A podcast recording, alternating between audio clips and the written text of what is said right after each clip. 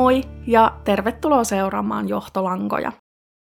Tänään meillä onkin vuorossa siinä mielessä erilainen tapaus, että käsittelyssä on julkisuuden henkilön murha, nimittäin laulaja Selena Quintanilla Perezin murha vuodelta 1995.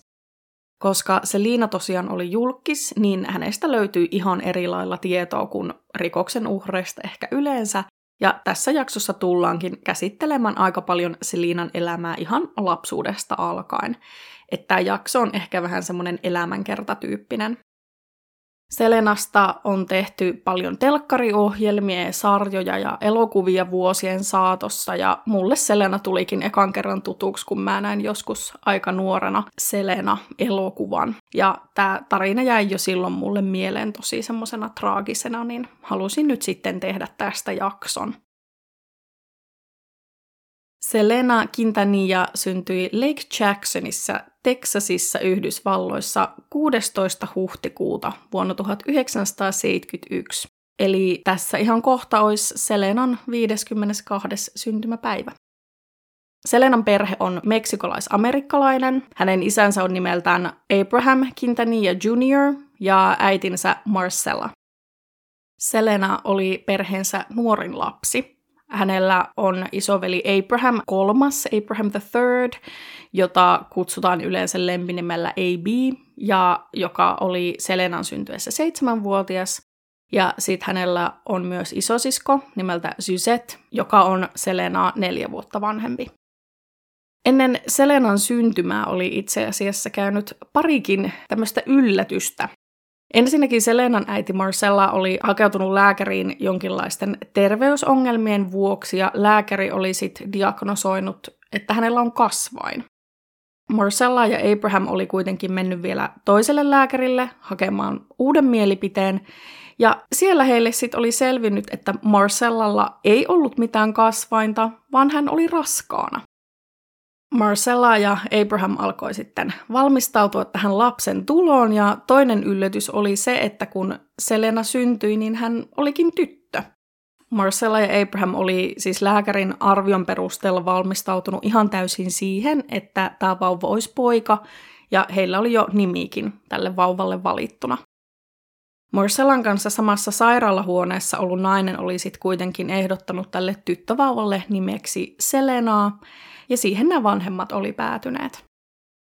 Selenan nimi tarkoittaa kuun jumalatarta, ja nippeli tietona, että tämän päivän ehdottomasti kuuluisin Selena, eli Selena Gomez, on nimetty nimenomaan Selena Quintanillan mukaan. Selena oli lapsena tosi urheilullinen ja myös hyvin ulospäin suuntautunut ja sosiaalisesti lahjakas. Hän siis tuli toimeen kaikkien kanssa ja Selenan kaverit kuvaili, että Selena oli tosi semmoinen hupsu ja kaveriporukan naurattaja. Mutta hän oli myös tosi kohtelias ja kunnioittava erityisesti vanhempia ihmisiä kohtaan. Selena oli jo hyvin nuorena tosi tyylitietoinen ja kiinnostunut muodista ja hän haaveili vaatesuunnittelijan urasta. Selena tykkäsi leikkiä nukeilla niin, että aina laittoi niiden hiuksia ja puki niitä itse suunnittelemiinsa vaatteisiin ja tämä olikin sitten alkusoittoa sille, että nuorena aikuisena Selena suunnitteli ja ompeli paljon omia asujaan. Selenan isä Abraham oli kuulunut nuorempana Los Dinos-nimiseen bändiin, mutta kun AB ja Suzette oli syntynyt, niin Abraham oli jättänyt nämä bändihommat ja alkanut työskennellä tehtaalla ihan täyspäiväisesti perheensä elättämiseksi, vaikka musiikki oli aina ollut hänelle se todellinen intohimo. Abraham kuitenkin piti tästä taustastaan kiinni sen verran, että alkoi opettaa musiikkia omille lapsilleen tarkemmin ottaen basson ja kitaran soittoa Abille ja sitten rumpuja tälle Susettelle. Ja joskus heidän soittaessaan Selena oli liittynyt mukaan laulamaan. Abraham huomasi heti, että Selena, joka oli tässä vaiheessa noin viisivuotias, oli erittäin lahjakas. Hänellä oli siis käytännössä virheetön ääni, ja Abraham ajatteli, että Selenan kykyjä ei saisi heittää hukkaan. Niinpä Abraham sitten rakensi tämän perheen kodin autotalliin bänditilat, joissa Selenan, Abin ja Sysetten piti harjoitella soittamista bändinä käytännössä joka ilta. Ja toisin kuin Selena, niin AB ja Suset ei ilmeisesti aluksi olleet tästä hommasta mitenkään erityisen innoissaan. Syset ei olisi yhtään halunnut soittaa rumpuja, hän piti sitä poikien hommana, ja he olisi paljon mieluummin vaan hengannut kavereidensa kanssa kuin harrastanut tätä bändiä, mutta ajan mittaan myös he innostui tästä soittamisesta tosi kovasti. 80-luvun taitteessa Abraham lopetti koko aikatyönsä siellä tehtaalla ja avasi säästämillään rahoilla perheen kotikaupunkiin Papagaios-nimisen Tex-Mex-ravintolan, jonne rakennetulla esiintymislavalla Selina, AB ja Suset sit esiintyivät nimellä Selena y los Dinos. Suset soitti niitä rumpuja, AB soitti bassoa, Selina lauloi ja ainakin mun katsoman Selina Netflix-sarjan mukaan Abraham itse soitti kitaraa. Toi bändi, Selina Ilos Dinos, oli siis nimetty sen Abrahamin oman nuoruuden bändin mukaan. Ja Los Dinos ei ilmeisesti viittaa dinosauruksiin, niin kuin mä aluksi ajattelin, vaan tarkoittaa jotain tyyliin, että tyypit tai jätkät, englanniksi siis The Guys. Toi bändi esitti suurimmaksi osaksi eri listahittejä englannin kielellä, mutta myös joitain Abrahamin espanjaksi itse kääntämiä biisejä. Ja tosi monet asiakkaat ihasteli sitä Selenan ääntä ja hänen esiintymistaitojaan, ja he oli hyvin vakuuttuneita siitä, että Selinasta tulisi vielä tähti. 80-luvun alussa iski kuitenkin taantuma, joka vaikutti moniin Teksasin öljykaupunkeihin. Ja sen takia myös tämä Papagaios-ravintola jouduttiin sulkemaan aika lyhyen aukiolon jälkeen. Tämän tulonlähteen menettämisen seurauksena Quintanian perhe joutui myymään kotinsa Lake Jacksonissa ja muuttamaan Corpus Christin kaupunkiin, josta Abraham oli kotoisin.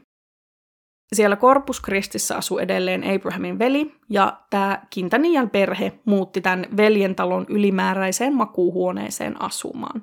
Siis koko perhe sinne yhteen huoneeseen, eli heidän taloudellinen tilanne oli tosi kurja. Se Lake Jackson, mistä tämä perhe lähti, oli pieni, noin 20 000 asukkaan kaupunki, mutta sitten taas siellä Corpus Christissä oli yli 200 000 asukasta. Eli se oli potentiaalisempi paikka löytää töitä, mutta yrityksistään huolimatta Abraham ei onnistunut työllistymään.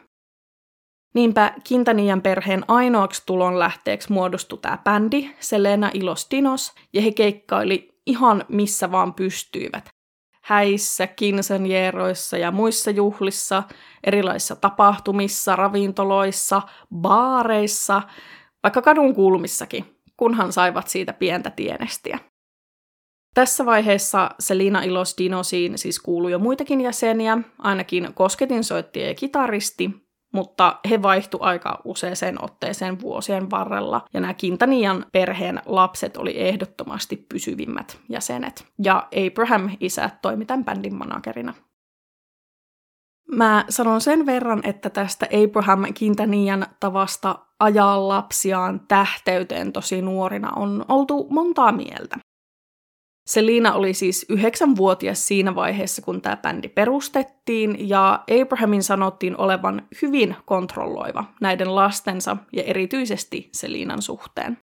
Vielä tarkemmin ottaen jotkut tahot on kritisoineet Abrahamin tapaa perustaa tämä Kintanian perheen toimeentulo tälle lapsibändille sen sijaan, että hän olisi itse mennyt töihin ja Abrahamia on verrattu usein Joe Jacksoniin, eli The Jackson Fivein ja esimerkiksi Michael Jacksonin manageri-isään, jonka on puhuttu olleen väkivaltainen lapsiaan kohtaan ja puskenen heitä menestykseen tienatakseen itse rahaa. Mutta sitten taas näillä Kintanien perheen lapsilla oli ilmeisesti aina hyvät välit isänsä ja on edelleen, ja perheen mukaan bändi oli nimenomaan ainut mahdollisuus heille tienata yhtään mitään tuohon aikaan, koska se työllistyminen oli ollut 80-luvun Etelä-Teksasissa sen taantuman vuoksi erittäin haastavaa. Eli aika mahdotonta täältä nyt on lähteä mitään arvostelemaan tai sanomaan, että mitenkä asiat oli. Se kuitenkin tuntuu selkeältä, että Abraham ja Marcella Quintanilla rakastivat lapsiaan tosi paljon ja halusivat myös suojella heitä maailman pahuudelta, ehkä liikaakin. Selena Ilos Dinos alkoi vähitellen menestyä ja vuonna 1984, eli Selinan ollessa noin 13-vuotias, tämä bändi pääsi levyttämään ekan studioalbumin tämmöiselle pienelle levyyhtiölle. Tässä vaiheessa Selina Ilos Dinosin musiikki oli alkanut siirtyä pois niistä cover-biiseistä, ja heidän tyylikseen oli muodostumassa Tehano-musiikki. Tehano-genre on kutsuttu myös Tex-Mex-musiikiksi, koska se yhdistelee meksikolaisia ja amerikkalaisia musiikkivaikutteita, ja toi Tejano nimenomaan viittaa Teksasissa asuviin meksikolaisiin. Tejano-musiikissa on siis yleensä espanjankielinen sanoitus ja laulutyyli, ja sitten tämmöisiä eurooppalaislähtöisiä rytmejä, kuten polkkaa tai valssia. Tälle bändille tuotti kuitenkin vaikeuksia ensinnäkin tämä bändiläisten tosi nuori ikä ja se, että Tehano oli tosi miesvaltainen genre. Monia ei siis kiinnostanut nähdä lasten esiintyvän ja kaiken lisäksi vielä sitten kuunnella tytön laulavan. Selina sisaruksinen ei myöskään ollut itse erityisesti innostunut tämän Tehano-musiikin soittamisesta aluksi, koska he oli tottunut englanninkieliseen valtavirtamusiikkiin ja olisivat mieluummin soittanut sellaista. Kukaan näistä Quintanian lapsista ei siis puhunut espanjaa ollenkaan, ja tämähän oli sitten Selinan laulun kannalta aika ongelmallista, mutta Abraham ajatteli, että Selinan olisi nimenomaan hyvä olla tätä kautta yhteydessä omiin juuriinsa. Niinpä Abraham opetti Selinalle espanjaa ensin tälle foneettisesti, että Selina osasi mahdollisimman hyvin lausua ne lyriikat, ja lopulta vuosien varrella Selinasta tulikin sujuva espanjan puhuja. Myöhemmin Selina on tituleerattu Tehano musiikin kuningattareksi, eli hänelle ja Selina Dinosilla oli tosi suuri vaikutus tähän genreen, ja se kasvatti suosiota nimenomaan Selinan uran seurauksena. Ajan kuluessa AB, eli Selinan veli, alkoi ottaa isompaa roolia tässä bändissä ja passon soittamisen ohella tuottaa ja säveltää biisejä tälle yhtyelle. Ekan levyn ilmestymisen jälkeen Selina Ilos Dinos alkoi keikkailla paljon ympäri Teksasia ja Abraham Quintania päätyi sitten ottamaan Selinan pois koulusta, jotta tämä perhe ja bändi pystyi matkustelemaan mahdollisimman vaivattomasti. Selina oli tässä vaiheessa kasiluokkalainen, eli noin 14-vuotias, ja hänen opettajansa oli tosi huolissaan tästä tilanteesta, koska Selina oli aina sinne kouluunkin tullut tosi väsyneenä ja koska tiedettiin, että tämän perheen ainoa elinkeino oli tämä bändi. Abraham Quintania syytettiin taas siis siitä, että hän tyylin käytti lapsityövoimaa tämän perheen elättämiseen ja lisäksi altisti Selinaa, Susette ja ABtä tosi vaaralliselle elämäntyylille. Spekuloitiin siis, että tällainen bändi- ja keikkaelämä ajaisi Kintanian perheen lapset tyylin päihteiden pariin ja kantamaan kaunaa vanhemmilleen. Joka tapauksessa muiden mielipiteistä välittämättä Selina Ilos Dinos jatko keikkailua ja he käytännössä asui siellä keikkabussissa, jonka he oli nimenneet Big Berthaksi. Selinan mukaan perhe oli ihan todella köyhä näinä vuosina, he söi enimmäkseen papuja tölkistä ja oli tosi iloisia, jos saivat keikkapalkkiukset tyyliin 5-10 dollaria per naama. Myöhemminkin elämässään, siis kun Selina ja tämä bändi oli alkanut oikeasti menestyä ja saada rahaa, niin Selina ei koskaan unohtanut näitä vaatimattomia lähtökohtiaan, vaan hän oli aina hyvin maanläheinen ja eli ja käyttäytyi paljon vaatimattomammin kuin ehkä julkikselta voisi olettaa. Selina siis pysyi aina hyvin nöyränä, vaikka hänestä tuli vuosien saatossa miljonääri. Ja ilmeisesti ainut tämmöinen myönnytys tällaiselle julkiksen elämäntyylille oli se, että Selina osti itselleen punaisen Porschen. Selina ei myöskään unohtanut koulutuksen tärkeyttä, vaan keikkailun lomassa Selina suoritti high school-opintoja kirjekurssina – mikä tuntuu kyllä aikamoiselta saavutukselta, kun miettii, että kaikki on hoidettu ilman tietokoneita ja lähettämällä jossain postissa näitä tehtäviä. Et siinä on kyllä kysytty oikeasti kärsivällisyyttä ja motivaatiota. Selina suoritti ton high schoolin oppimäärän loppuun 17-vuotiaana, eli vuonna 1989, ja opiskeli sen jälkeen vielä liiketaloutta Pacific Western University nimisessä etäkorkeakoulussa. vuonna 1987 Selina Ilos Dinos julkaisi kolmannen studioalbuminsa, ja sen seurauksena Selina palkittiin vuoden naislaulajana Tehano Music Awards-kaalassa, ja Selina itse asiassa päätyi voittamaan tuon saman tittelin yhdeksänä vuonna peräkkäin, eli aina kuolemaansa saakka. Selinan elämässä alkoi muutenkin tapahtua isoja muutoksia 80-luvun loppupuolella, nimittäin vuonna 1988 bändiin liittyi uusi kitaristi, Chris Perez. Chris oli Selinan tavoin meksikolaisamerikkalainen, hän oli kaksi vuotta Selinaa vanhempi, ja hän oli aina haaveillut rokkitähteydestä. Chris siis ihaili tämmöisiä bändejä kuin Iron Maiden, Kiss ja The Scorpions, mutta hän oli kuitenkin ajautunut Tehano-musiikin pariin ihan siitä syystä, että hänelle maksettiin Tehano-bändissä soittamisesta paremmin kuin kirjastossa työskentelystä, mikä oli siis ollut hänen työpaikkansa ennen kuin hän oli alkanut toimia yhden toisen Tehano-bändin kitaristina. Kun Selina Ilos Dinosin kitaristi oli vuonna 88 eronnut bändistä mentyä naimisiin, niin AB kutsui Chrisin koeesiintymän Kintanian perheen kotiin, koska oli kuullut niin paljon hyvää Chrisin soittotaidoista ja tiesi, että Chris oli halukas jättämään sen bändin, jossa hän oli.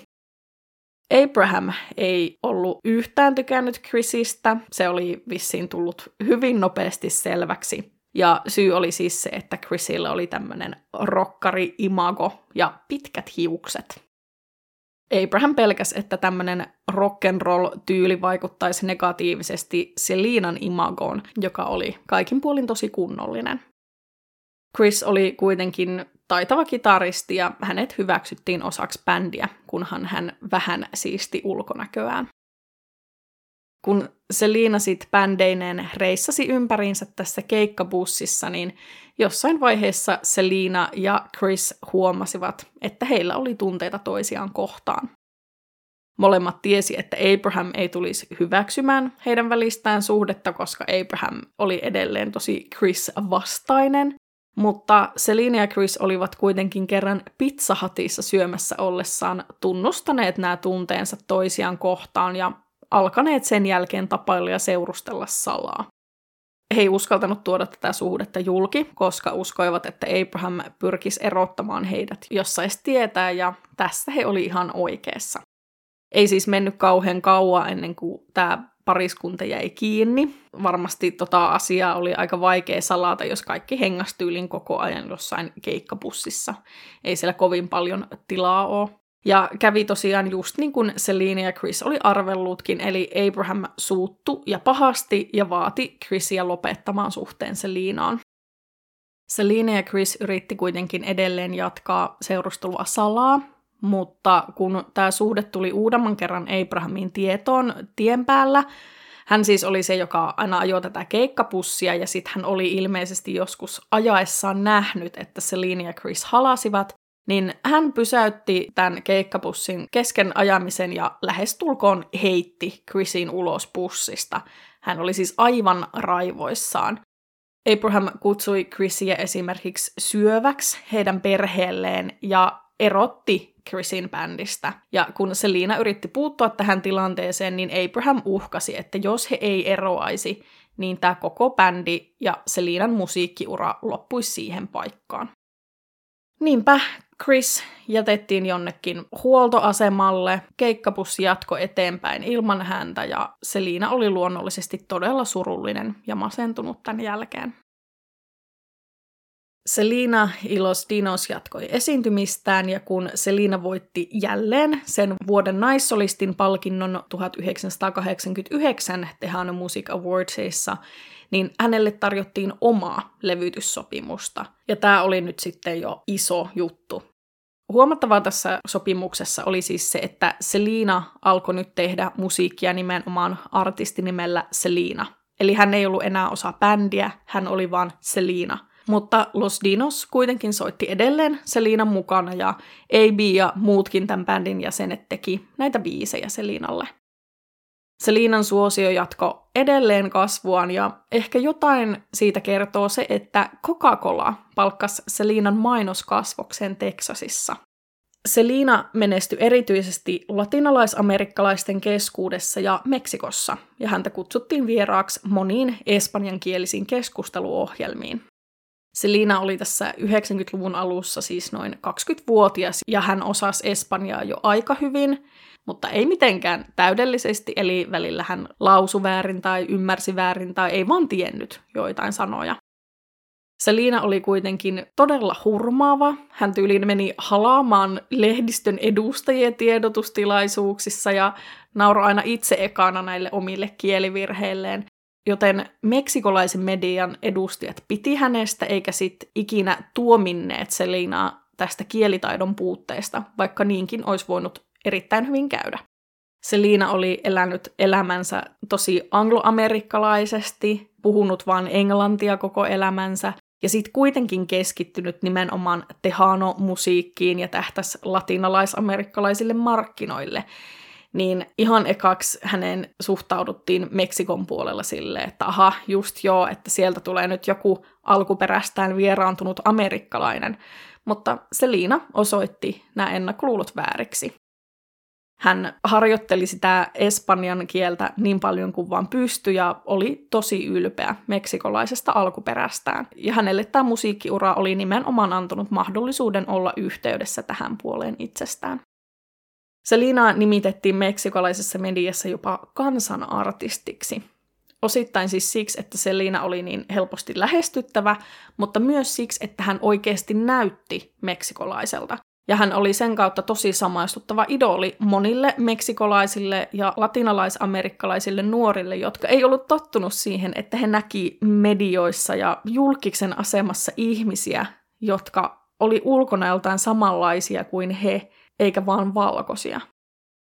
Selinasta tuli tosi monelle nuorelle tämmöinen samaistumisen kohde ja idoli, jonka rohkaisemana he pysty olemaan ylpeitä omasta meksikolais-amerikkalaisuudestaan sen sijaan, että olisivat hävenneet sitä.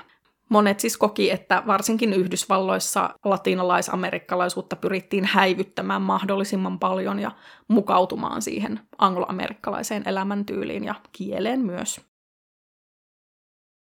Vuonna 1991 eräs Selinan fani halusi perustaa Selinalle virallisen faniklubin San Antonioon, Teksasiin, eli Corpus Christistä katsottuna lähimpään miljoona kaupunkiin, ja Selina oli tietenkin tästä äärimmäisen otettu. Tämä kyseinen fani oli 30-vuotias Jolanda Saldivar, ja hän oli ihastunut Selinan musiikkiin heti, kun oli käynyt jollain Selinan keikalla sukulaistyttönsä kanssa. Jolanda olisi tämän keikan jälkeen halunnut ostaa jonkun Selinan fanituotteen muistoksi itselleen, mutta kun sellaisia ei ollut saatavilla, niin hän oli sitten hoksannut, että Selinalla ei ollut olemassa olevaa faniklubia. Nykyään kaikki tämmöinen fanitus hoituu hirveän kätevästi netissä, mutta tohon aikaan eli 90-luvun alussa faniklubit oli ilmeisesti paras tapa saada sekä niitä fanituotteita että infoa esimerkiksi tulevista keikoista. Tämä Jolanda Saldivar otti sitten yhteyttä Abraham Quintaniaan ja kysyi lupaa virallisen faniklubin perustamiseen. Abraham siis oli Selinan manageri, ja pian Jolandasta tulikin sitten Selinan San Antonion faniklubin perustajajäsen ja puheenjohtaja.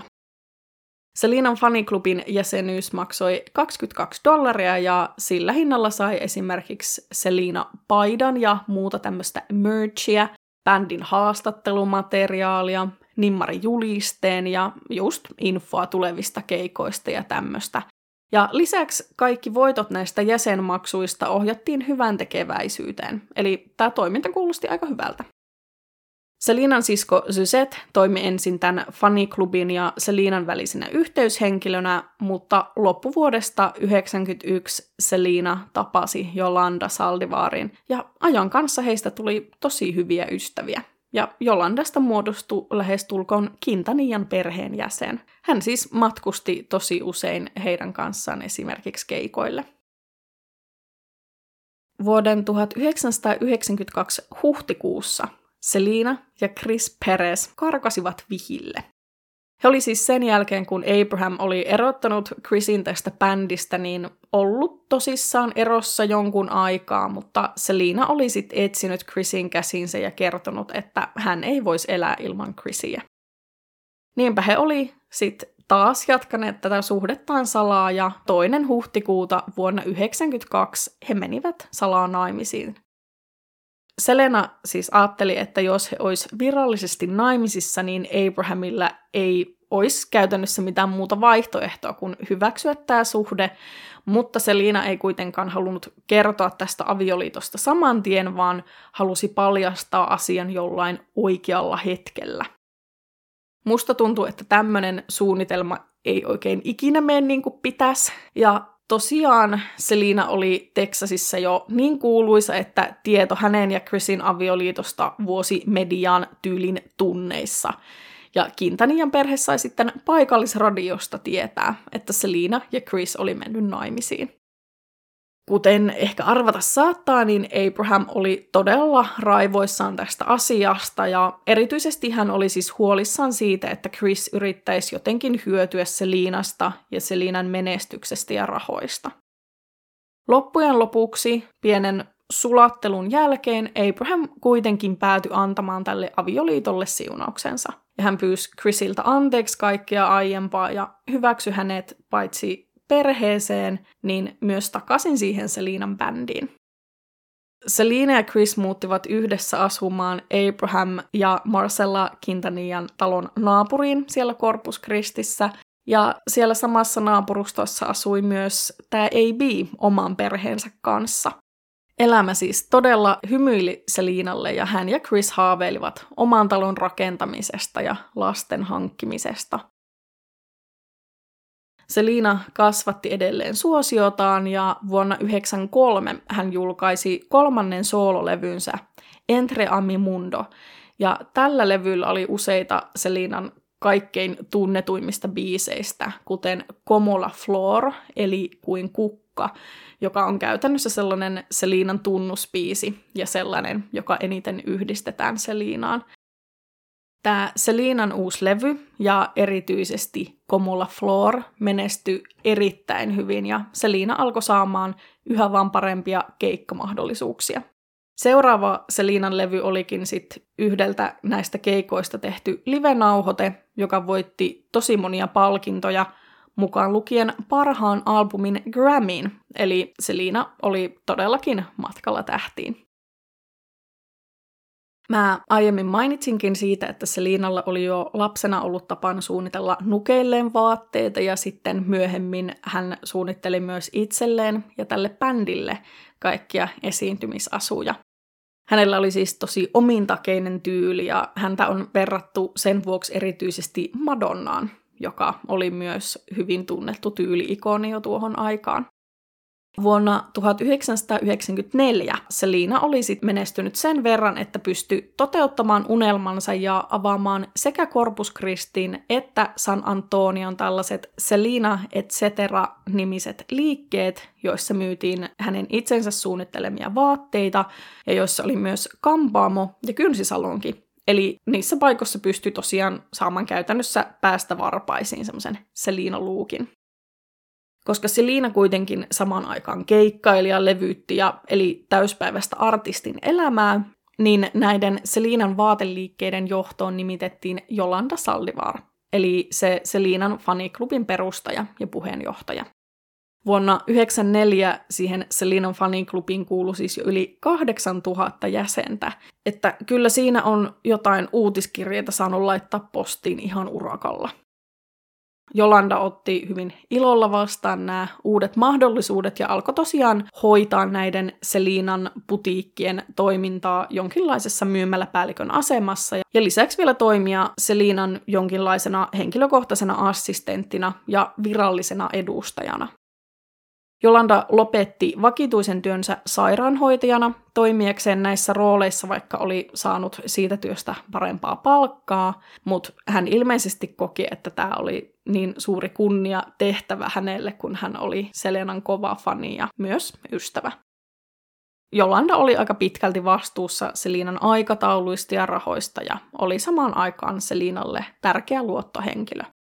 Nämä Selinan liikkeet alkoi menestyä hyvin ja Jolanda alkoi myös neuvotella toiminnan laajentamisesta Meksikon puolelle. Selinan vuonna 1994 ilmestynyt albumi Amor Prohibido rikko jälleen uusia ennätyksiä, nimittäin siitä tuli yksi vuoden myydyimmistä albumeista Yhdysvalloissa. Vuoden 1995 helmikuussa Selina esiintyi Texasin Houston Astrodome-nimisellä stadionilla yli 66 000 ihmiselle loppuun myydyllä keikalla.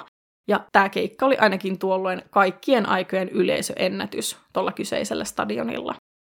YouTubesta löytyy pätkiä tuosta Selinan esiintymisestä Astrodomilla ja suosittelen kyllä ehdottomasti katsomaan, kun Selina esittää sen tunnetuimman kappaleensa Komula Floor. Siitä näkee tosi hyvin, millainen lavakarisma Selinalla oli ja kuulee, että miten hyvin hän osasi laulaa. Mä laitan linkin siihen videoon tämän jakson kuvaukseen. Selina menestyi siis niin hyvin, että hänelle tarjottiin vihdoin mahdollisuus äänittää englanninkielinen albumi. Ja tämä oli kans ollut Selinalle yksi unelma ja kiintopiste, koska hän oli kasvanut englanninkielisen musiikin parissa ja englanti oli hänen äidinkielensä. Englanninkielinen levytys olisi myös tarkoittanut sitä, että Selina olisi voinut oikeasti alkaa tähdätä maailman markkinoille ihan kansainväliseksi, kaikkien tuntemaksi artistiksi. Vuoden 95 vaihteessa Abraham oli kuitenkin alkanut saada yhteydenottoja Selinan tyytymättömiltä faneilta, jotka kertoi, että he ei ollut saanut niitä tuotepaketteja, jotka heille oli luvattu Selinan faniklubin liittymisen yhteydessä. Samaan aikaan niihin Selinan vaateliikkeisiin alkoi tulla maksumuistutuksia ja karhukirjeitä maksamattomista laskuista. Ja hmm, kukas näistä asioista oli vastuussa? Jolanda Saldivar. Abraham oli jo aiemmin kuullut näiden liikkeiden työntekijöiltä huonoa palautetta Jolandan toimintatavoista, ja nyt kun nämä rahaongelmat paljastu, niin Abraham alkoi ihan hissukseen ja rauhassa selvittää asioita ja kerätä todisteita mahdollisista rikkeistä ja petoksista.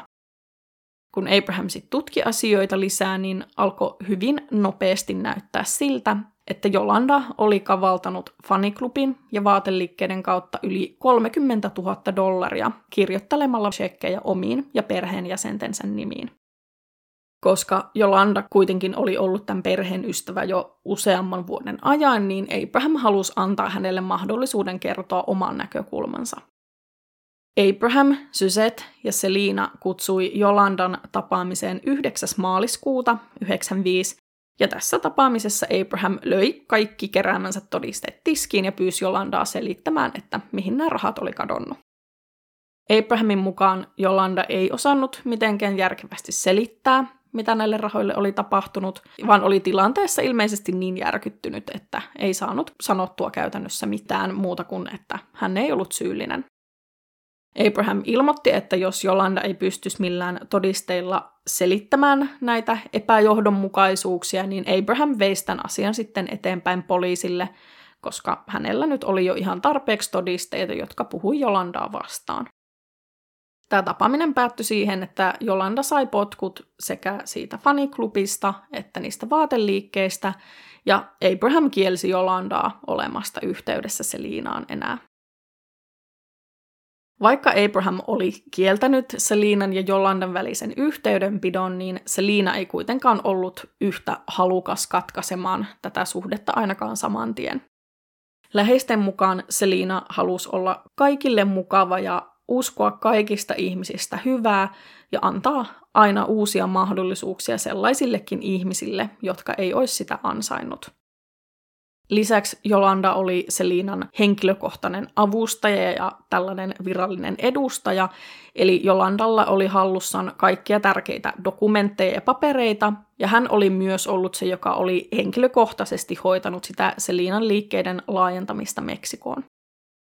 Niinpä Selina halusi vielä antaa Jolandalle mahdollisuuden selittää näitä tapahtumia, mutta ilmeisesti Jolanda ei ollut siinä onnistunut, nimittäin aika pian myös Selina alkoi selkeästi uskoa Jolandan syyllisyyteen ja puhua läheisilleen siitä, että pitäisi Jolandan assistenttinaan vain siihen asti, että hän löytäisi jonkun toisen, ja sen jälkeen Selina katkaisisi välit Jolandan kanssa. Maaliskuun edetessä Jolanda varmasti myös huomasi, että Selina etääntyi hänestä yhä enemmän ja enemmän ja Jolanda varmaan tiesi, että mitä oli tapahtumassa. Selina oli pyytänyt Jolandalta takaisin näitä kaikkia dokumentteja, mutta sen sijaan, että Jolanda olisi palauttanut niitä, niin hän oli koittanut nimenomaan viivytellä niiden kanssa ja lykätä sitä vääjäämättömästi edessä olevaa suhteen päättymistä tällä tavalla. Jolanda oli ilmeisesti myös varastanut Selinalta lisää jotain tärkeitä papereita ja jotain hajuvesinäytteitä, joita Selina joutui sitten pyytelemään takaisin.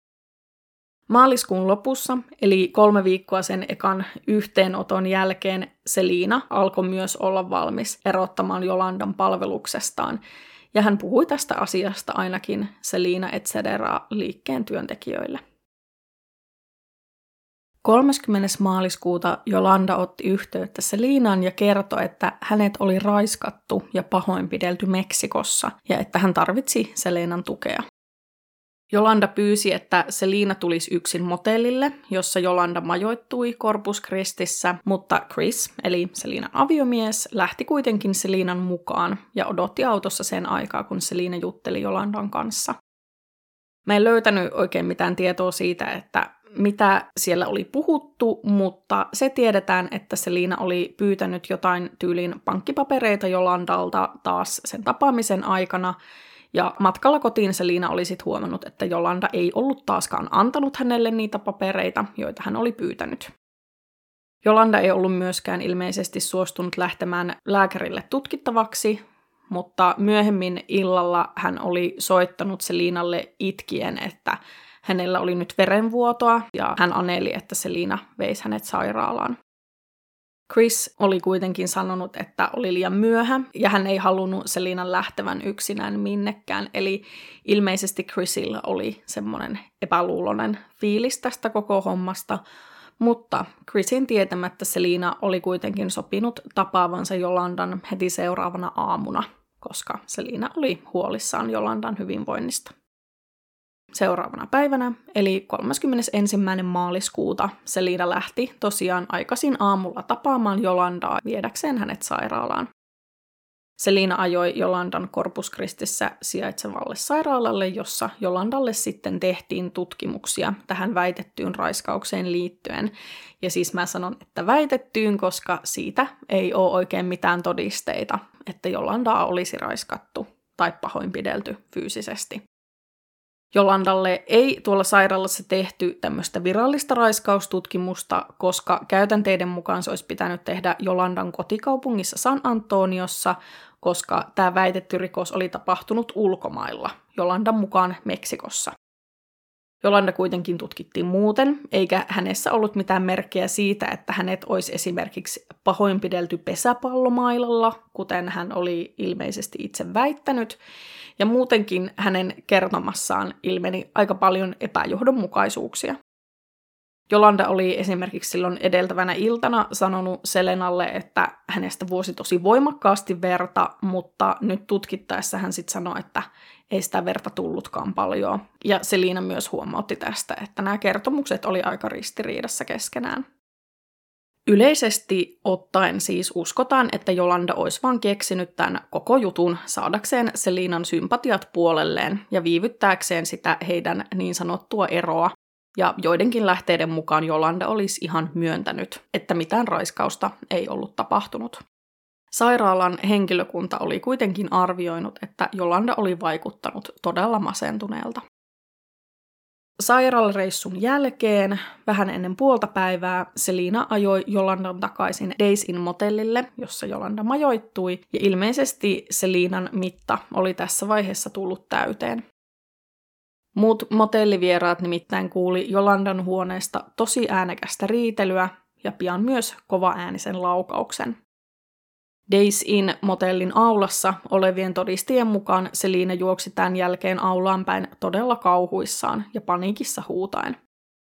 Selena huusi, että häntä oli ammuttu ja että hän tarvitsi apua, ja aulassa olevat ihmiset reagoi tilanteeseen hyvin nopeasti soittamalla hätänumeroon ja antamalla Selinalle ensiapua. Todistajat oli myös nähnyt, että nainen, jonka he myöhemmin tunnistivat Jolanda Saldivaariksi, oli jahdannut Selinaa ase kädessään, ja hän oli myös kutsunut Selinaa ämmäksi, englanniksi siis bitch.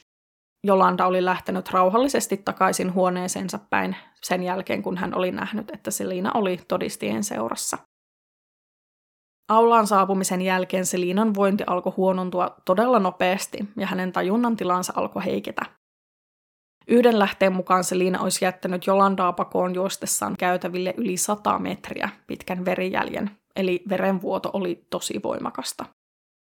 Ennen kuin Selina menetti tajuntansa, hän nimesi vielä henkilön, joka häntä oli ampunut, eli hän sanoi, että Jolanda ja huone 158. Ambulanssi tuli paikalle alle kahdessa minuutissa ja Selina toimitettiin pikaisesti sairaalahoitoon, mutta tilanne oli jo ensihoitien mielestä vaikuttanut toivottomalta, koska jo heidän paikalle tullessaan Selina oli käytännössä täysin verenpeitossa. Selinan henkeä yritettiin pelastaa Corpus Christi Memorial Hospital sairaalassa lähes tunnin ajan, mutta mitään ei ollut tehtävissä. Selina oli ammuttu selkään oikean lavan kohdalle ja luoti oli osunut valtimon aiheuttaen niin massiivisen verenvuodon, että Selina oli käytännössä vuotanut kuiviin. 31. maaliskuuta vuonna 1995 Selina jouduttiin julistamaan kuolleeksi vain 23 vuoden iässä.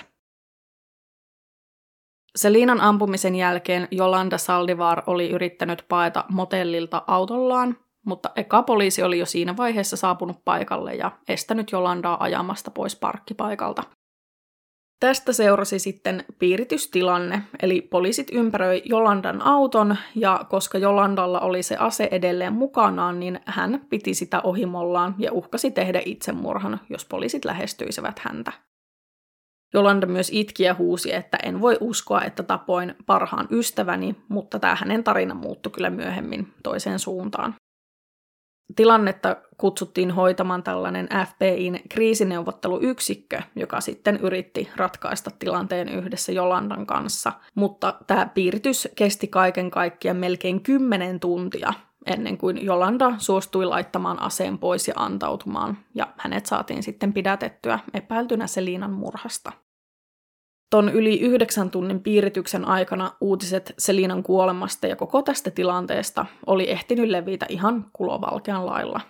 Ensinnäkin Selinan perhe sai tietää, että Selina oli ammuttu ja hän oli valitettavasti menehtynyt sairaalassa, mutta sen lisäksi, koska Selina oli niin tunnettu, erityisesti siellä Corpus Christissä, niin uutinen hänen kuolemastaan ja tästä piiritystilanteesta ehti levitä erityisesti paikallismedioissa, ja sinne Jolandan piirityspaikallekin saapui satoja Selinan faneja todistamaan tätä tilannetta ihan livenä, mikä tuntuu tosi hurjalta. Erityisesti siellä Corpus Christissä tuo 31. maaliskuuta oli ihan suunnaton surun päivä. Jo sen piiritystilanteen aikana Jolanda oli alkanut kertoa omaa tarinaansa siitä, että mitä siellä motellihuoneessa oli tapahtunut, mutta mä kerron ensin, että mitä yleisesti uskotaan tapahtuneen. Jolanda ja Selina oli siis palannut sieltä sairaalasta ja todistajat oli sen jälkeen kuullut Jolandan huoneesta kova äänistä riitelyä. Ja se oli ollut ilmeisesti niin kova äänistä, että nämä todistajat osasi sanoa, että huoneessa oli nimenomaan riidelty bisnesasioista. Uskotaan, että Selina olisi tuossa tilanteessa vihdoin erottanut Jolandaan ja vaatinut Jolandaa antamaan ne puuttuvat paperit ja dokumentit. Tällöin Jolanda olisi ottanut laukustaan aseen jonka hän oli käynyt ostamassa muutamaa päivää aiemmin, ja osoittanut sille Selinaa. Ja kun Selina oli sit yrittänyt paeta huoneesta, niin Jolanda oli ampunut Selinaa selkään. Jolandan mukaan käytännössä mikään tästä ei kuitenkaan pitänyt paikkaansa. Hänen mukaansa Selina ei missään vaiheessa ollut sanonut, että haluaisi erottaa Jolandan, vaan aika lailla päinvastoin. Jolandaa haastateltiin myöhemmin tämmöisessä 2020 News-ohjelmassa, ja siinä Jolanda kertoi, että hän oli motellihuoneessa kertonut Selenalle, että hän ei enää voisi tehdä töitä Selinalle. Selina oli sitten Jolandan mukaan heittäytynyt Jolandan jalkoihin ja anellut, että Jolanda ei jättäisi häntä, mutta että Jolanda oli ottanut tämän aseen ja painanut sen ohimolleen. Eli hänen mukaansa hän oli alusta asti halunnut tehdä itsemurhan. Jolanda oli vaatinut Selinaa lähtemään, ja Selina oli anellut, että Jolanda ei tekisi itsemurhaa, mutta Jolanda oli sitten osoittanut jotenkin ovelle päin, että se Liinan pitäisi lähteä jättää se ovi auki, ja tässä yhteydessä ase oli lauennut vahingossa ja luoti oli osunut se Liinaan. Jolanda siis esitti, että se Liinan kuolema oli onnettomuus, ja siinä haastattelussa hän myös sanoi näin. Minut on esitetty julkisuudessa hirviönä, ja haluan sanoa vaan sen, että minä en tappanut Selinaa. Se oli vahinko ja oma tuntoni on puhdas. Jolandan mukaan hän ja Selina oli ollut ihan parhaita ystäviä ja sehän oli totta, että he oli tosi läheisiä, mutta Jolandan mukaan Selina oli myös kutsunut häntä äidikseen, mihin ainakin Selinan vanhemmat on suhtautunut hyvin skeptisesti. Jolanda Saldivarin oikeudenkäynti käytiin lokakuussa 1995, eli noin puoli vuotta Selinan kuoleman jälkeen. Jolanda oli pitänyt kiinni siitä tarinasta, että Selinan kuolema oli ollut vahinko, ja hän ilmoitti myös oikeudelle olevansa syytön. Jolandalle asetettiin puolen miljoonan dollarin takuut, koska uskottiin, että hän voisi yrittää paeta, jos takuusumma olisi pienempi, ja häntä myös pidettiin jatkuvassa tarkkailussa, koska ajateltiin, että oli se riski, että hän voisi yrittää itsemurhaa. Koska Selinan kuolema oli herättänyt älyttömän paljon mediahuomiota, niin Jolandan oikeudenkäynti siirrettiin Houstoniin, Texasiin, jotta sille voitaisiin löytää puolueeton valamiehistö. Jolandalle oli myös erittäin vaikeaa löytää puolustusasianajajaa, koska monet pelkäsi joutuvansa jopa jonkinlaisen konkreettisen hyökkäyksen tai lynkkauksen kohteeksi, jos puolustaisivat Jolandaa oikeudessa, koska Jolandan kohdistui niin paljon vihaa. Jolanda sai tappouhkauksia myös muilta vangeilta, ja jotkut teksasilaiset jengit jopa suunnittelivat keräävänsä rahat niihin Jolandan takuisiin, jotta voisivat tappaa hänet, kun hän pääsisi vapaaksi. Mä kerroinkin jo oikeastaan pääpiirteittäin sen, että mikä Jolandan puolustus oikeudessa oli. Hän oli siis ampunut Selinaa vahingossa ja oli ostanut sen aseen nimenomaan tehdäkseen itsemurhan. Jolandan puolustus vieritti myös aika paljon vastuuta Abraham Kintanialle tästä tapauksesta. Eli tämä puolustusasianajaja kertoili pitkästi siitä, miten Abraham oli kontrolloinut Selenaa jo lapsesta asti ja tehnyt hänen avulla rahaa ja miten Abraham oli ajanut Jolandan hulluuden partaalle myös yrittämällä tuhota Selinan ja Jolandan välisen suhteen. Oikeudenkäynnin syyttäjä puolestaan uskoi, että Jolanda oli nimenomaan aikonut tappaa Selinan ja että Selinan kuolema oli murha. Syyttäjän mukaan ei ensinnäkään ollut mitenkään helppoa laukaista asetta vahingossa, vaan se vaati oikeasti voimaa ja aikomusta. Syyttäjän mukaan Jolanda ei myöskään voinut mitenkään olla huomaamatta, että Selina oli haavoittunut tämän laukauksen jälkeen, ja että Jolanda oli näin ollen selkeästi valinnut olla auttamatta Selinaa sen ampumisen jälkeen. Jolandahan oli siis koulutettu sairaanhoitaja, ja jos hän olisi vahingossa ampunut parasta ystäväänsä, niin eikö hän olisi yrittänyt pelastaa Selinan parhaansa mukaan? Lisäksi se, miten Jolandan oli nähty jahtaavan Selinaa aseen kanssa ja haukkuvan Selinaa tämän ampumisen jälkeen, ei myöskään erityisesti puhunut sen puolesta, että kyseessä olisi ollut vahinko.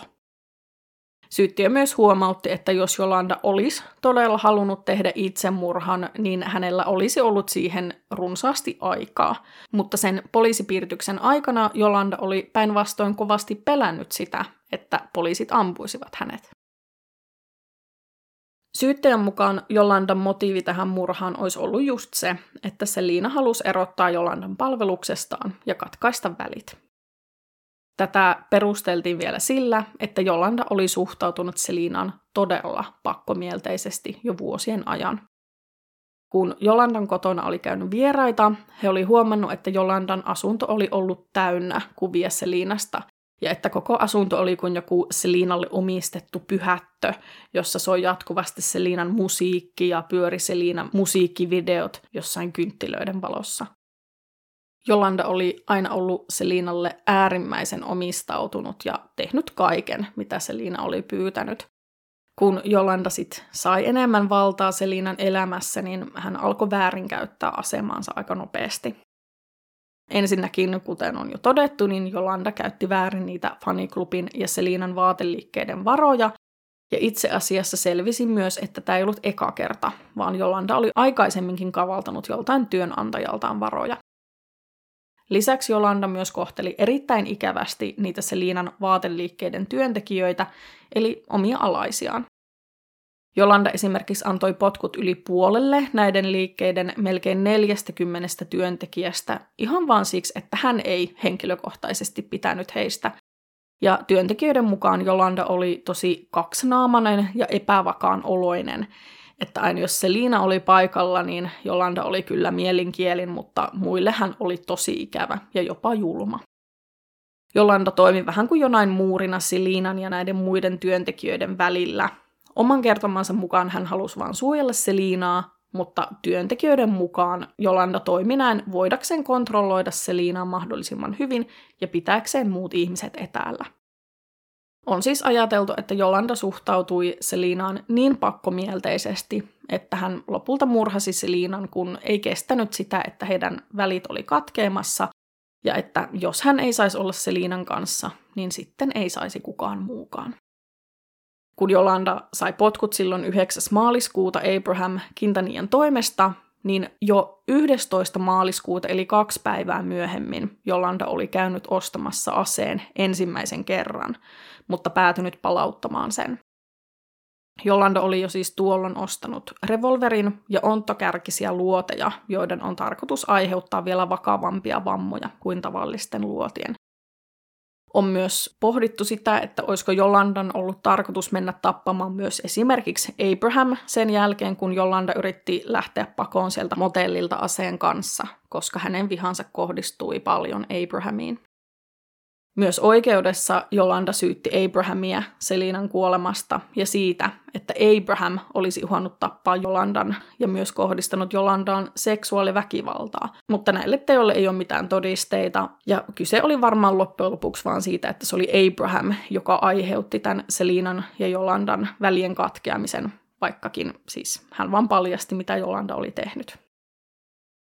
Jolanda osti revolverin tosiaan ekan kerran jo 11. maaliskuuta, ja Abraham Quintanian mukaan Jolanda olisi yrittänyt tappaa Selinan ensimmäisen kerran jo maaliskuun puolivälissä, mutta että Selina olisi jotenkin tietämättään onnistunut rauhoittamaan Jolandan mieltä.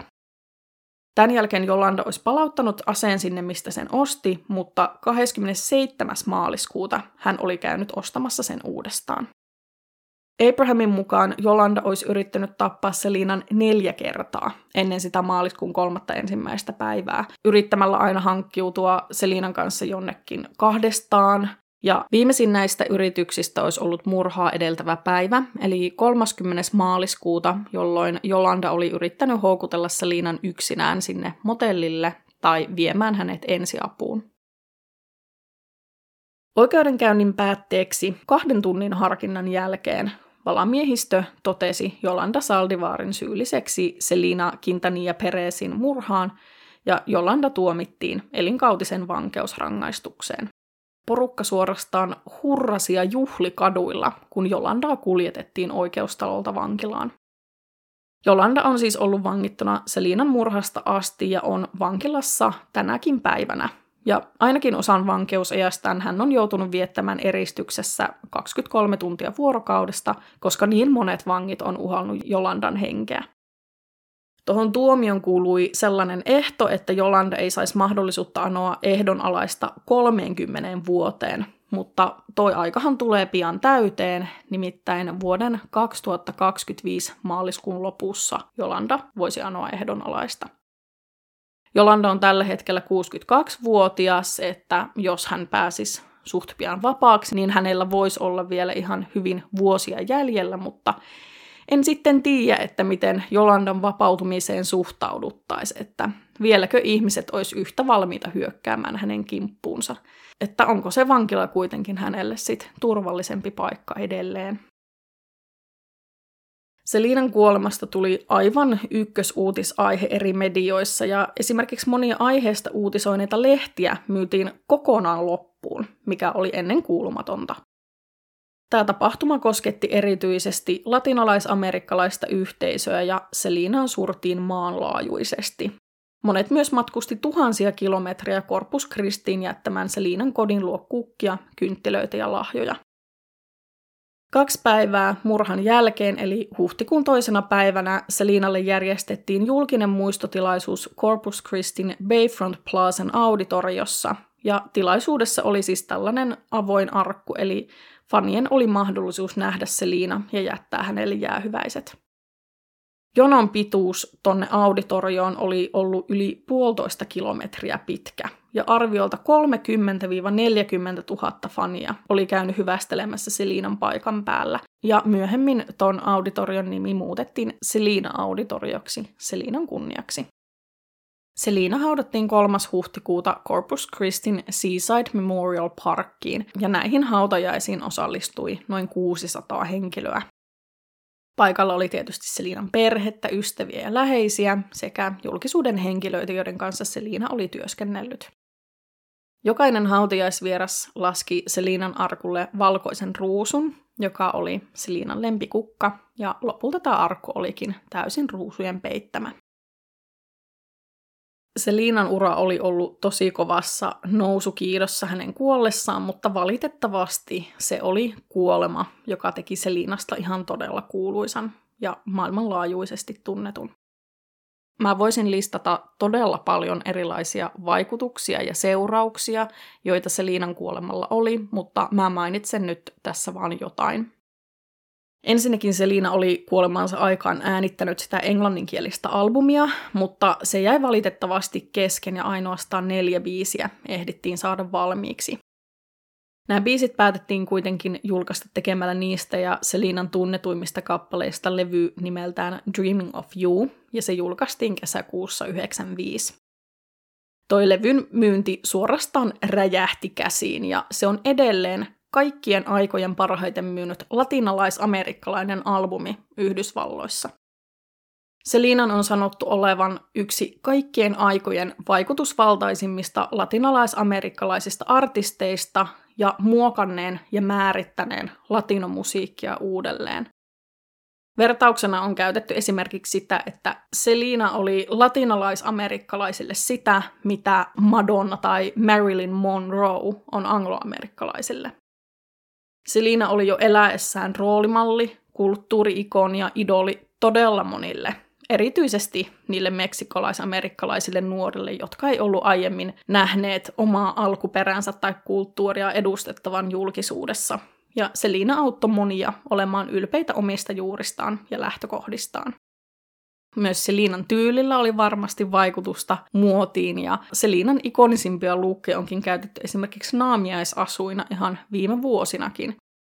Lisäksi Liinalla oli hyvin tunnistettavat hius- ja meikkityylit, ja vuonna 2016 MAC Cosmetics, eli yksi varmaan maailman tunnetuimmista meikkibrändeistä, julkaisi Seliinasta inspiroituneen meikkikokoelman, joka myytiin loppuun minuuteissa, ja sen on sanottu myös olleen kaikkien aikojen myydyin tämmöinen meikkikokoelma, mikä on aikamoinen saavutus. Kuten mä jo ihan alussa sanoin, niin Selinan tarinasta on tehty elokuva, joka julkaistiin vuonna 1997, ja sen pääosassa oli Jennifer Lopez, joka oli tuolloin vielä käytännössä tuntematon nimi. J-Lo ei ollut julkaissut yhtään levyä, ja tämä oli hänen ensimmäinen pääroolinsa elokuvassa, eli Selina-elokuva oli se, joka nosti Jennifer Lopezin suuren yleisön tietoisuuteen. Ja kuten jo mainittua, niin Selinasta on tehty myös Netflix-sarja vuonna 2020, ja se keskittyy kertomaan Selinan elämästä ihan pitkän kaavan mukaan. Suosittelen katsomaan sen, jos Selinan elämäntarina jäi kiinnostamaan, ja siinä tietty kuulee sit myös Selinan musiikkia. Mä oon paljon tässä puhunut Selinan kuoleman tavallaan julkisista vaikutuksista, mutta varmasti on sanomattakin selvää, että Selinan murha oli tietysti valtava järkytys myös Selinan perheelle ja ystäville ja läheisille. Selinan äiti Marcella ei ole vissiin vielä tänäkään päivänä pystynyt puhumaan tyttärensä kuolemasta julkisuudessa ja Abraham pakeni sitten taas tunteitaan paiskimalla töitä. Hän on myöhemmin puhunut siitä, että hän koki sen ylisuojelevaisuutensa lopulta kostautuneen. Abraham oli suojellut lapsia niin paljon kaikelta pahalta, että Selinasta oli tullut tosi luottavainen ja hyvä sydäminen ja hän uskoi ihmisten hyvyyteen niin paljon, että hän ei nähnyt lähestyvää vaaraa. Selenan aviomies Chris eristäytyi Selinan kuoltua ja alkoi käyttää päihteitä vaimentaakseen sitä syyllisyyttä, jota hän tunsi Selinan kuolemasta – mutta myöhemmin hän sai kuitenkin elämänsä takaisin raiteilleen ja meni uusiin naimisiin ja sai lapsia. Chris on jatkanut musiikin tekemistä, kuten myös AB ja Abraham Quintanilla, jotka on toiminut paljon tuottajina. Ja Suzette puolestaan on tämän Quintanillan perheen perustaman tuotantoyhtiön Q Productionsin toimitusjohtaja. Kaikki musiikin parissa työskentelevät Selinan perheenjäsenet on kuitenkin sanonut, että musiikin tekeminen ei ole ikinä ollut samanlaista kuin Selinan kanssa, että siinä oli ihan omanlaistaan taikaa. Perhe pitää Selinan muistoa yllä myös pyörittämällä Corpus Christissä pienimuotoista Selinan museota, jossa on esillä esimerkiksi Selinan punainen Porsche ja hänen kuuluisia asujaan. Vuonna 2021 Selinalle myönnettiin Grammyen Lifetime Achievement Award, eli Grammy tällaisesta musiikillisesta elämäntyöstä, ja Selinan perhe oli vastaanottamassa tämän palkinnon. Ja vielä viimeisimpänä, niin kaksi viikkoa Selinan kuoleman jälkeen silloinen Texasin kuvernööri George W. Bush julisti Selinan syntymäpäivän eli huhtikuun 16. päivän Selina Dayksi, Selina päiväksi, koska Selina edusti hänen mukaansa teksasilaisen kulttuurin ydintä. Eli varmasti tänäkin vuonna, sunnuntaina 16. huhtikuuta, monet kuuntelee Selinan musiikkia, käy hänen haudallaan tai ehkä sytyttää kynttilän hänen muistolleen. Kiitos, että kuuntelit tämän jakson. Toivon mukaan tästä nyt sai semmoisen kattavan kokonaiskuvan Tämä on tosi traaginen tapaus. Selina tuntui kuitenkin olevan sellaisen kunnon läpimurron partaalla, että jos häntä ei olisi murhattu, niin ei sitä oikeasti tiedä, että kuinka kuuluisa hänestä olisi tullut vaikka joskus 2000-luvun taitteessa tai miksei myöhemminkin Selina oli kuollessaan vielä tosi nuori ja hän oli erittäin karismaattinen ja lahjakas laulaja. Mä olin sen verran nuori, että en muista, että olisiko Selinan kuolemasta uutisoitu Suomessa asti, tuolloin aikanaan, mutta jos joku muistaa, niin olisi kyllä kiva kuulla, että tiedettiinkö Siliinasta täällä päin minkä verran tuolloin 90-luvulla. Kommenttia saa tulla tuttuun tapaan laittamaan podin instaan, at johtolankoja podcast. Mä laitan sinne kuvamateriaalia tähänkin tapaukseen liittyen ja sähköpostiosoite on johtolankojapodcast at gmail.com. Nyt ei taas muuta kuin aurinkoisia kevätpäiviä kaikille ja ensi kertaan. Moi moi!